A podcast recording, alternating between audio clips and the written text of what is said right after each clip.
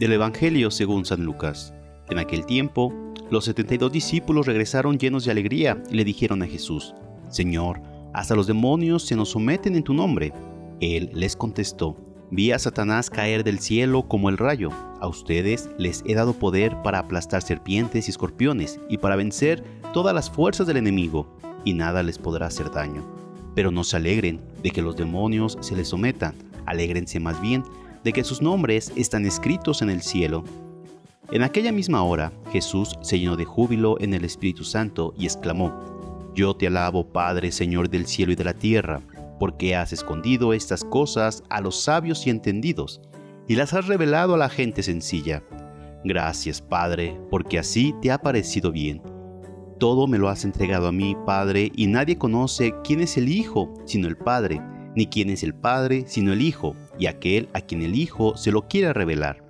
Volviéndose a sus discípulos, les dijo aparte, Dichosos los ojos que ven lo que ustedes ven, porque yo les digo que muchos profetas y reyes quisieron ver lo que ustedes ven y no lo vieron, y oír lo que ustedes oyen y no lo oyeron. Palabra del Señor. La vuelta de los 72 discípulos de su ensayo misionero es eufórica. Hasta los demonios se nos someten en tu nombre. Jesús los escucha, los anima y se deja contagiar de su optimismo. Se llenó de júbilo en el Espíritu Santo y exclamó, Yo te alabo, Padre. Y alaba a Dios porque revela estas cosas a los sencillos de corazón y no a los que se creen sabios.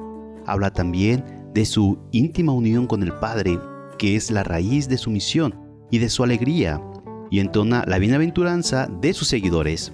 Dichosos los ojos que ven lo que ustedes ven.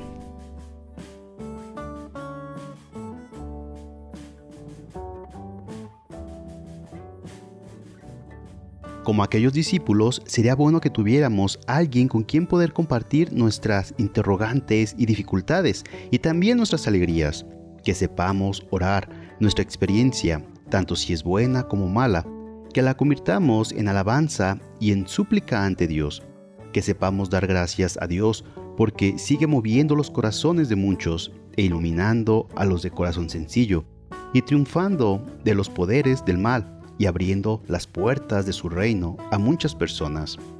También personalmente podemos sentirnos satisfechos, los que han visto nuestros ojos la riqueza de la fe de la verdad, de la salvación que Dios nos ha concedido en Cristo Jesús. Es una suerte que no todos tienen. Podremos estar contentos, como les dijo Jesús a los suyos, de que nuestros nombres están escritos en el cielo. Es legítima y profunda la alegría que sentimos por la fe que Dios nos ha concedido y por haber sido llamados a colaborar en el bien de los demás. Y que la bendición de Dios Todopoderoso, Padre, Hijo y Espíritu Santo, desciendan sobre ti, tu familia y te acompañe para siempre. Amén. Si te gustó esta reflexión, te invito a suscribirte al canal, darle clic a la campanita y compartirlo para que más escuchen y mediten la palabra de Dios.